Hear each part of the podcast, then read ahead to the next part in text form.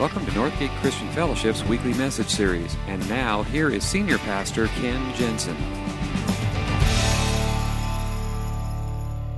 So, we are wrapping up this morning the series we've been calling Character Under Construction, looking at the life of Joseph and how God used the circumstances of his life, both the good and the bad, to forge and shape his character. And one of the things we've discovered as we've been going through this story together is that that's the very same way that God works in each one of our lives. That he uses the circumstances, he uses relationships, he uses both the good and the bad to, to shape and form our character. And, and the whole premise of all of this is that no matter what you hope to accomplish in life, even if you reach all of your accomplishments, what you accomplish in life is not nearly as important as the person you become through the process. And your character is far more important than any other accomplishment you might have. And so, looking at this and understanding how God builds and shapes and forms our character is really important because He works in the same way in each one of our lives. The circumstances might be different, they might vary from place to place, life to life, but the principles behind it are all the same. And so we've been looking at the life in, of, of, of, Joseph, the, the one with the amazing Technicolor dream coat. And um, as we've been going through, we've been kind of going through about a chapter um, each week. Today we're covering four chapters, so we're just going to kind of, you're going to have to really kind of keep up with me. Um, and I can't give you the whole background. If you haven't been here, I really encourage you go back and listen to the podcast because you really need to get the sense of the whole the whole story to really understand what's happening when we come to the end here. But a brief snapshot of it is. Joseph was sold into slavery by his brothers who were jealous of him because he was his father's favorite sold into slavery, um, he rose uh, to prominence in the house of the, the slave owner that he worked for. Um, but because he was accused falsely of rape, was thrown into prison. He spent 13 years in prison. Um, and about year 11, he thought there was an opportunity to get out. It looked like things were opening up, things were turning around for him, only to spend two more years in prison. And, and last week, we got to the point where all of a sudden he has this huge reversal of fortune that up until now, pretty much everything has gone against him. And God has been using those circumstances in his life to shape and forge his character and prepare him for what is about to happen now. And what happens is the Pharaoh of Egypt has dreams, two dreams back to back. And no one can interpret the dream. So Joseph is called upon because he's remind, someone remembers, oh, this guy could do that. They call him before Pharaoh. He interprets the dreams, and basically the dreams come down to this there will be seven years of plenty and harvest and abundant harvest in the land. But that's going to be followed by seven years of severe famine. Famine like we've never seen before. So he advises Pharaoh the best thing you could do would be to find someone who is wise and understanding and put him in charge during those seven prosperous years to start storing up the grain because when the famine hits for those seven years, we're going to be able to provide food for the whole nation if we put this plan into process. And of course, the Pharaoh turns around. He says, Well, nobody else could interpret this dream, and nobody else seems to have the wisdom about this whole thing, so you're it. And all of a sudden, Joseph goes from the dungeon to second in command in all of Egypt, just like that. And he goes from extreme adversity to now extreme success. And the real test of his character is about to happen. Because I believe our, our character is forged in the times of adversity, but our true character is revealed in times of success. Adversity is where God does that work but we don't see the fruition of it until we come to those times of, of success and prosperity. And we began to see that last week, and this week we're going to see the ultimate test because what comes down to now is things really, really change. And Joseph is faced with the decision because now he is the one who has all the power, and he's called upon to forgive the 10 brothers who had sold him into slavery. And I think that might be the ultimate test of your character.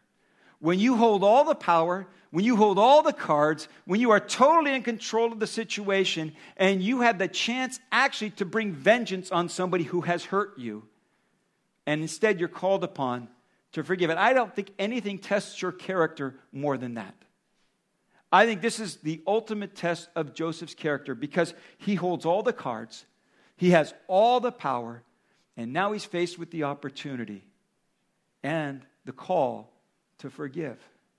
And here's why I think that's important because life has a way of working out in ways that such the people that have harmed you and wounded you and hurt you in your life, somewhere along the line, things turn around and now they are the people who need you. And very often, the person who hurt you the deepest and, and, and harmed you the most is the one who will need you the most. And in that moment, you will have a decision to make. What will you do? And the natural inclination is it's payback time. I mean, God's hand must be in this because now this person who hurt me so badly, now God has put them in front of me, and now God is going to give me the chance to get even with them. And God's going to call you to do something different. He's going to call you to forgive. And it is going to be the hardest thing you have ever done in your life. Because you're going to be called upon to forgive someone who has hurt you, and you will have the power to say no. And I believe this will come for everyone. In fact, just by a show of hands this morning, how many in this room would say there has been at least one person in my life or one situation in my life in which somebody hurt me and hurt me so deeply that I don't think I will ever be able to forgive them? Anybody? Yeah, look around. I think we all kind of fit in that boat at some point. And some point, what's going to happen is if it hasn't already happened, probably that person's going to come back to you and is going to need your help. And you're going to be tempted to say, Are you kidding? whoa, whoa, whoa, whoa, whoa. Wait a minute. You want me to help you? Have you forgotten about what you did to me? Have you forgotten how you. And you want me now to help you? And in that moment, you're going to be faced with that decision. And it's going to reveal your character. Because that's what happens with Joseph. Fast forward. What's happened now is um, they've already gone now through the, the seven years of plenty and they're well into the famine years. So it's probably about nine years after he's been put in charge of all of this. And the famine has not just affected Egypt, it's affected all of the surrounding area, all the way to Canaan, which happens to be where his brothers and his family all still live. And they are experiencing the famine, and they don't have the savings plan. They didn't know ahead of time. And so now they are faced with this huge need to provide food and they have heard that there is food available, grain available down in Egypt. So Jacob, their father, sends these 10 brothers who had, who had sold Joseph into slavery back down to Egypt to, to, to buy grain. And as they come in, they are ushered into the presence of Joseph because Joseph's the guy who's in charge of all of this. And now he's got all the power. Now he's got to decide what he's going to do. So we're going to pick up the story. It's in chapter 42, beginning in verse 6. Joseph at this time is about 40 years old, okay? So um, they don't recognize him. In fact, here's how the story goes, beginning in verse 6. Now, Joseph was governor of the land and the person who sold grain to the people. So when Joseph's brothers arrived, they bowed down before him with their faces to the ground, which, by the way, was a dream that Joseph had had years and years and years ago, and now it's coming to fruition. They bowed down to him with their faces to the ground. And as soon as Joseph saw his brothers, they recognized him. But he pretended to be a stranger and spoke harshly to them. Where do you come from? He asks. From the land of Canaan, they replied, to buy food. And although Joseph recognized his brothers, they did not recognize him. And then he remembered the dreams about them and said to them, You're spies You've come to see where our land is unprotected. No, my lord, they answered, Your servants have come to buy food. We are all sons of one man. The servants are on, your servants are honest men. We're not spies. No, he said to them, You have come to see where our land is unprotected. But they replied, Your servants were 12 brothers, the sons of one man who lives in the land of Canaan. And the youngest is now with our father, and one is no more. Joseph already knows that. So Joseph said to them, yeah, it's just as I told you. You are spies, and this is how you'll be tested. As surely as Pharaoh lives, you will not leave this place unless the young, your youngest brother comes here. Send one of your number to get your brother. The rest of you will be kept in prison, so that your words may be tested to see if you're telling the truth. And if you are not, then as surely as Pharaoh lives, you are spies. And he put them all in custody for three days. And on the third day, Joseph said to them, do this, and you'll live. For I fear God. If you are honest men, let one of your brothers stay here in prison while the rest of you go and take grain back to your starving households. But you must bring your youngest brother to me so that your words may be verified and that you may not die. Joseph has him right where he wants him. The tables have completely turned. And he holds all the cards. He has all the power. And with one word, because he is second in command only to Pharaoh, everybody else has to obey whatever he says. One word, and he could have them all put to death. He could lock them up for life in prison. He could choose to have them die one at a time with the others watching. He could do just about anything he wants to do because he holds all the power and he's got a decision to make. The decision is to forgive. So here's a question we're going to look at this morning How do you do that? How do you forgive when you're the one that holds all the power? When you have the chance to say no? When you hold all the cards and they're completely at your mercy, how do you forgive? And I think there's some things here in Joseph's story, and we're going to cover four chapters this morning, so we're going to move pretty quickly through the story and not read all of it, but just I want you to see some things here. And the first has to do with this that you can forgive. You can forgive even with emotions left over. See, a lot of times people feel like I can't forgive unless I really feel like forgiving. That it's not true forgiveness if I still have the hurt left over, if I still have the anger left over. That I haven't truly forgiven if I still have these feelings about those people or about that situation. And the truth is, that's not the case. You really can forgive even if you still have the anger left over. Even if you still have the hurt and the pain and the bitterness and all that, you can choose to, because forgiveness is a choice. And you can make that choice even if you still have all those negative emotions left over. And I think that's what happens with Joseph. See, forgiveness is a process, and it's a process that takes time. And it's a slow process. And the deeper that you have been hurt, the slower the process t- goes. And the slower it goes, the longer it takes to make progress in it. But you can start the process by an act of the will. See, Joseph holds all the cards, but he is like totally unprepared. See, understand this. He has no idea these guys are coming. He's never he hasn't seen them for the last umpteen years. He has no idea what's going on with them. He's just been in charge of this whole grain distribution. And all of a sudden, this one day, these brothers show up. He hasn't seen them. He just totally recognized them for the very first time in a long, long time. He is totally unprepared. He has no idea how to handle the situation. I think that's what's going on. When his brothers arrived, they bowed down to him with their faces to the ground. And as soon as Joseph saw his brothers, he recognized them, but he pretended to be a stranger and spoke harshly to them. Why? Because I think he's been caught by surprise.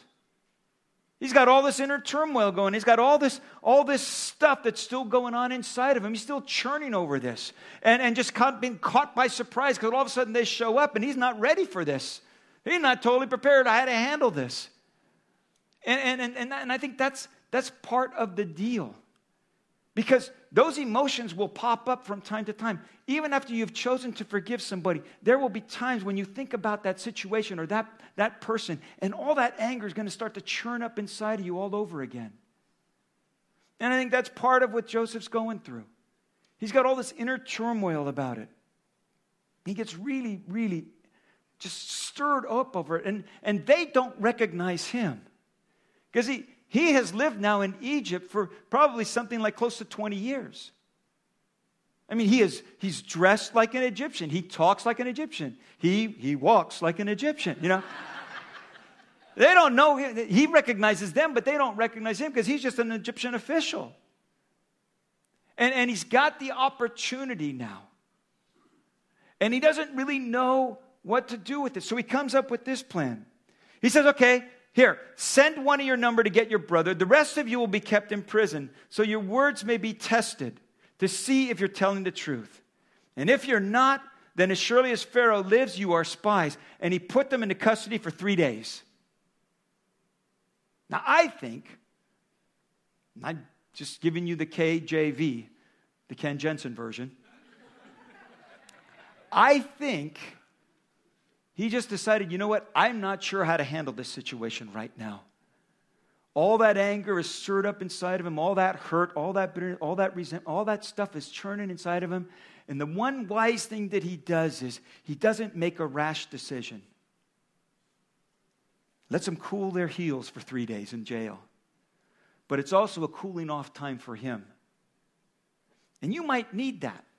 Okay, because this is a process. This is going to take some time. And you might need, because you're going to have those angry feelings come up again. You're going to have those feelings of hurt come up again. And you're going to need to kind of separate yourself a little bit from it. And I think that's kind of what's going on here. He puts him in jail for three days, but he's just taking some time to think okay, how am I going to handle this? I don't want to just seek revenge, but, but I want to do the right thing.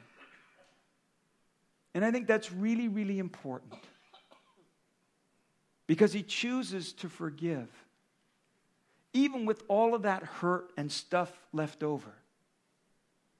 Because, see, the true test of forgiveness is not that you feel all good and loving. I think the true test of forgiveness is you still feel angry, but you choose to do the right thing anyway. Because the truth of the matter is, forgiveness is a choice, it is an act of the will. And you have to make the choice, and the feelings follow. See, as long as you hold on to the anger and the bitterness, you will never forgive. But if you make the choice to forgive, it gives the chance for your heart to be healed. Because here's the mistake that we make all the time. We think that if we continue to hold a grudge, that if we continue to hold something against the person that hurt us, that somehow we are harming that person. And we are not. You need to understand, they have moved on with their life. They have not given you a second thought. Whatever it is that they have done to you, whether they did it on accident or did it on purpose, they don't think about it ever again. The only person that you are holding in prison is yourself. The only person that you're continually, continually hurting is yourself. And you got to make the decision to forgive. You got to make the decision to let go if you're ever going to experience the healing of your own heart. And you can make that choice without having all the loving feelings. See, this is what I love about the Bible. It's not sugar coated, it's not a sanitized version. We get a picture of what's really going on with Joseph. He is struggling with this the same way that you struggle with it. And the more that you've been hurt and the deeper than you've been hurt, the harder it is. It is near impossible. You cannot do it in your own strength. But you can make the choice to start the process even with the hurt left over, even with the anger left over. So Joseph makes the decision. He's going to forgive him. The healing in his start begins to happen. But now he's got to know what's going on with them. So this is what he decides to do. He says, If you're honest men, let one of your brothers stay here in prison. Instead of keeping you all in jail and sending one to go get him, We'll just keep one of your brothers here in prison. While the rest of you go and take grain back to your starving households. But you must bring your youngest brother to me so that your words may be verified and you may not die. So he's taken the first step, that's the healing of his own heart. But now there's a second step involved, and it has to do with his brothers. Now, the first step is really, really hard. I could tell you of of situations and experiences in my own life where I have been hurt and hurt deeply by other people. One in particular, very, very painful time for Betty and I. We were hurt by a group of people who should have been loving Christians. And they hurt us, and they hurt us deeply, so deeply, so deeply that for years, for years afterwards, anytime I would think about that group of people or think about that place, I could not think about those people without all of those angry feelings start boiling up again inside of me. So believe me, I can tell you, I know how hard this is. And eventually we had to make the choice to forgive and start that process. And that started the process of healing in our own hearts. But the second part of forgiveness has to do with the relationship. And this too is a part of forgiveness. And here's what happens when you choose to forgive, when you start that process, when you forgive, it allows the possibility for reconciliation.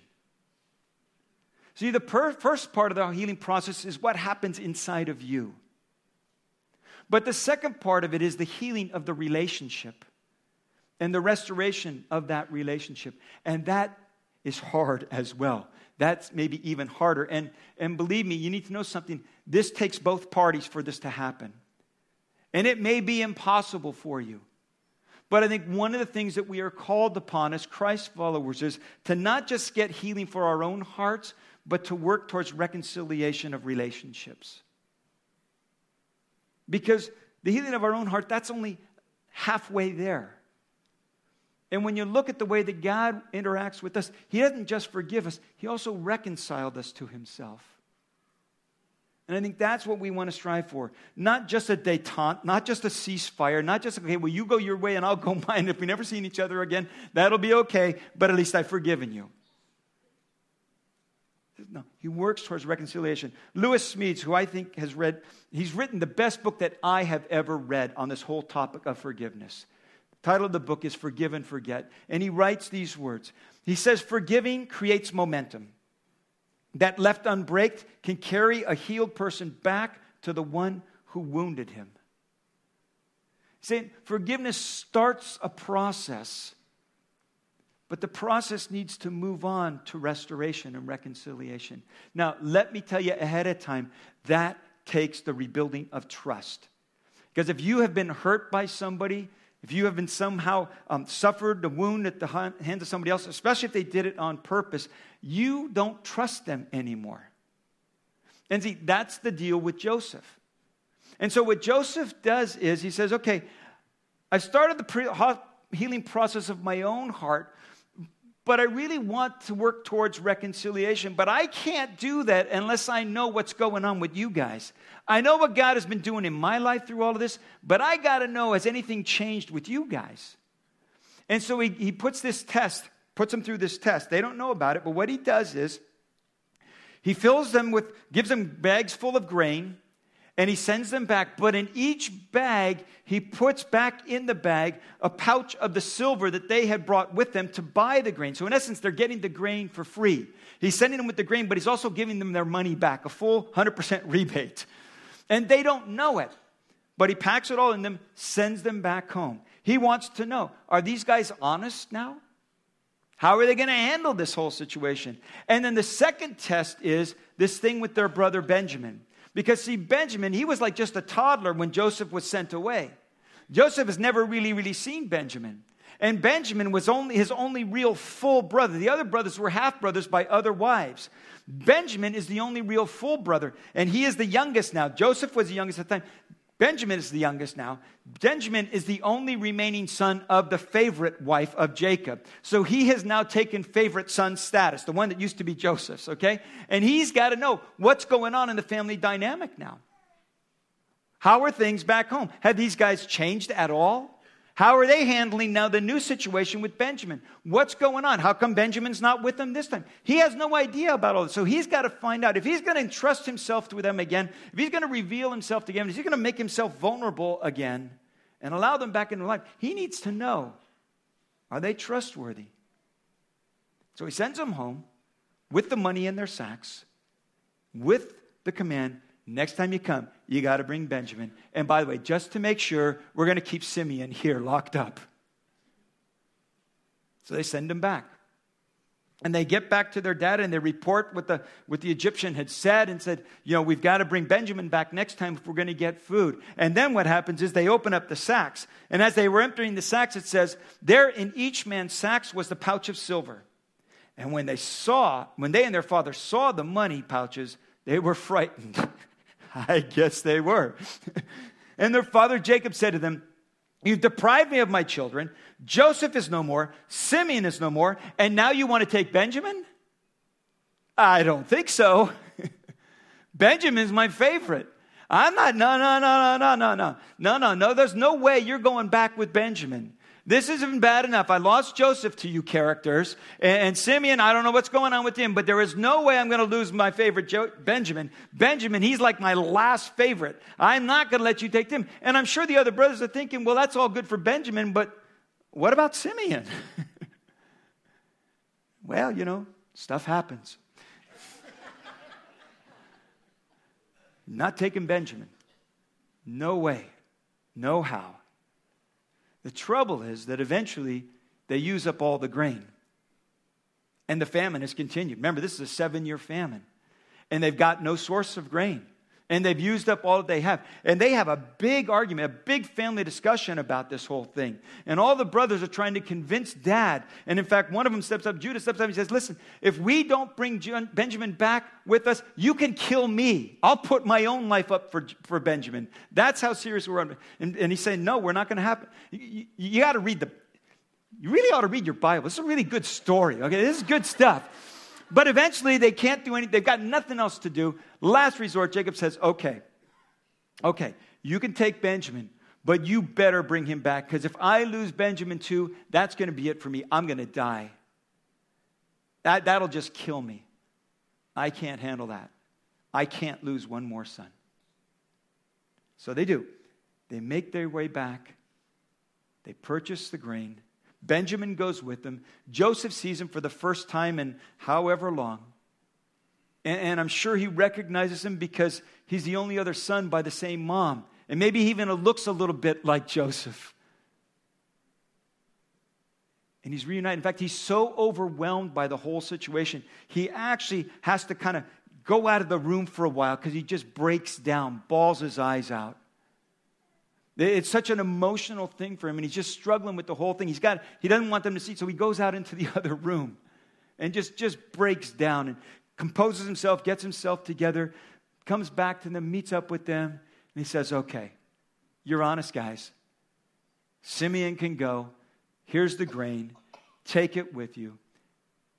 Sends them on their way. But there's one more test.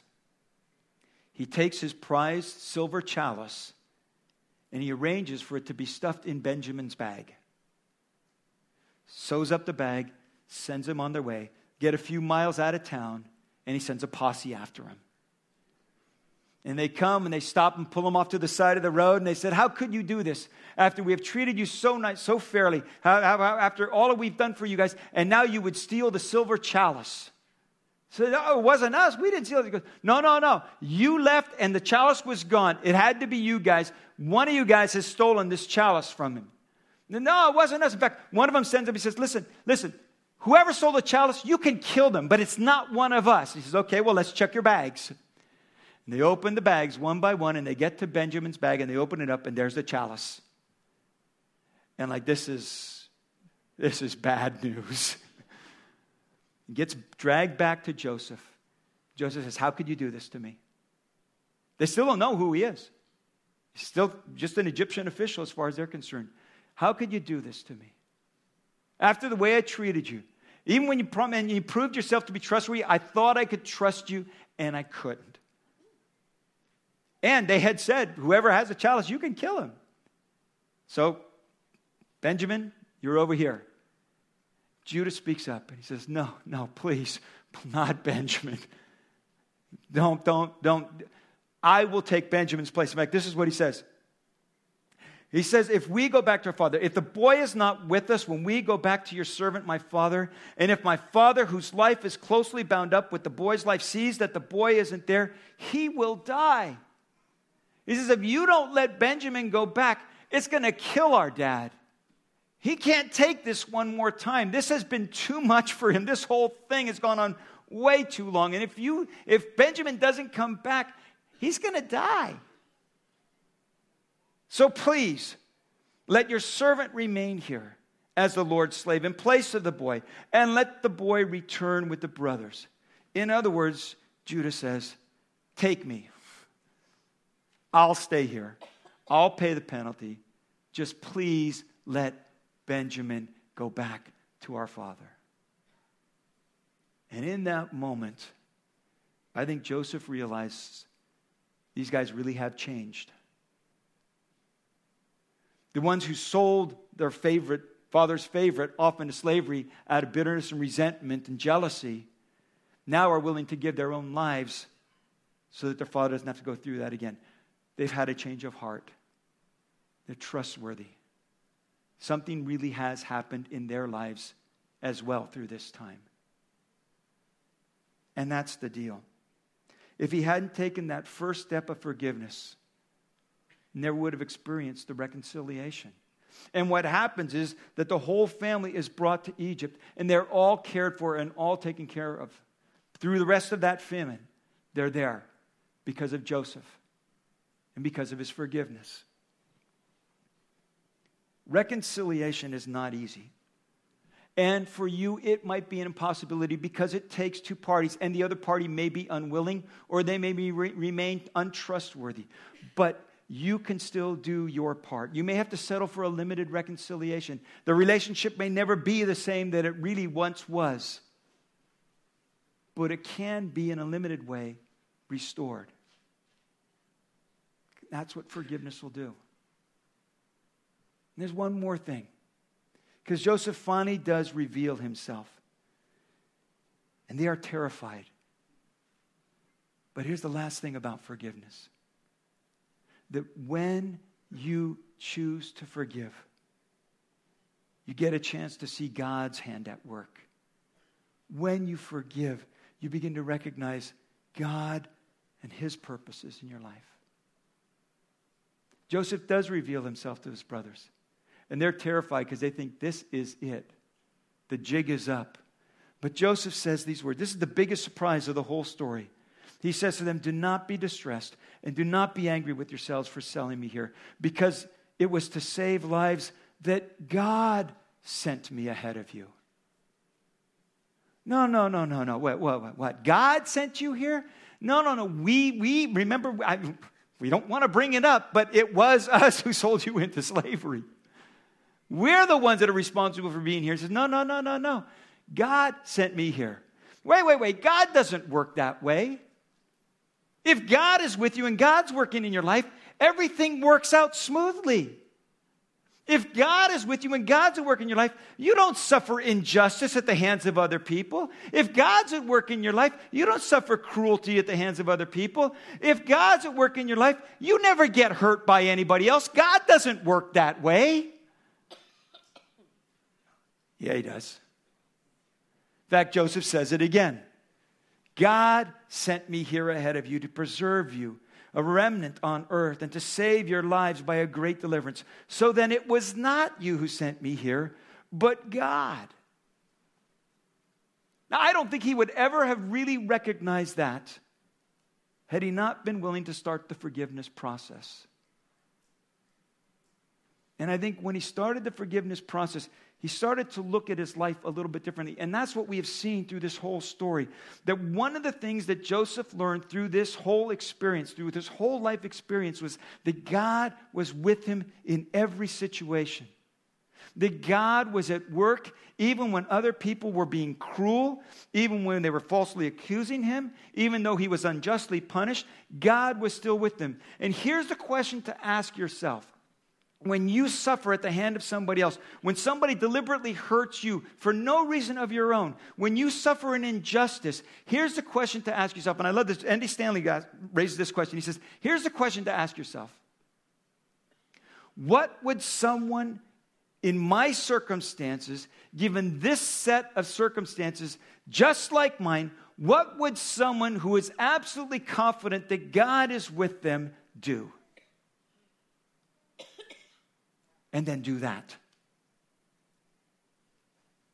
What would someone facing the same circumstances I'm facing do if they were confident that God was at work in their life?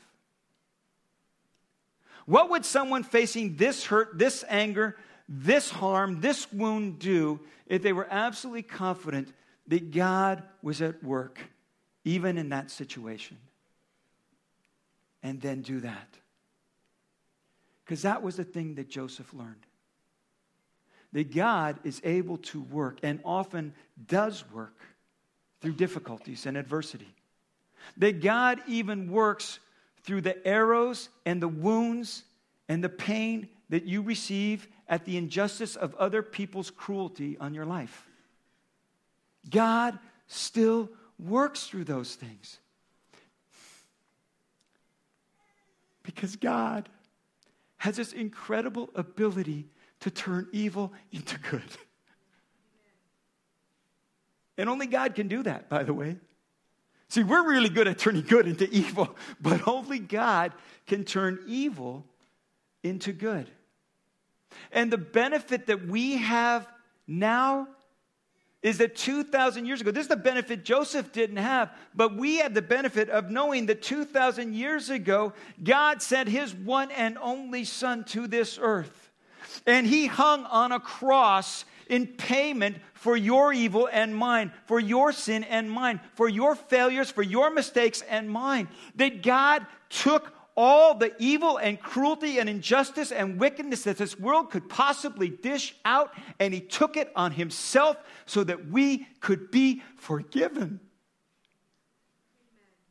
He did that for us so that we could know the forgiveness of God. And not just the forgiveness, but the reconciliation. God takes evil and does good. And the most horrendous evil that was ever committed on this earth, that we would crucify the Son of God, brought about the greatest good that has ever been brought to this earth. You see, forgiveness is the currency of God's economy. We wouldn't know a relationship with God. We wouldn't know forgiveness had He not taken that upon Himself. And that's why so often you read in Scripture where it says, Forgive as God in Christ has forgiven you.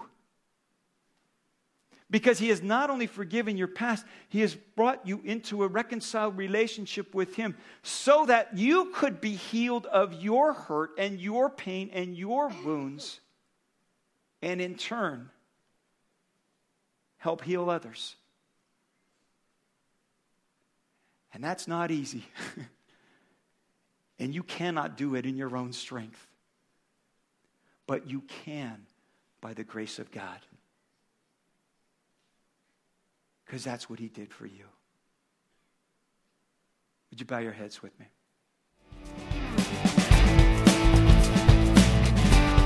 Thank you for listening to this week's message. We trust that you'll join us again soon for another uplifting message from Northgate Christian Fellowship, located in Benicia, California.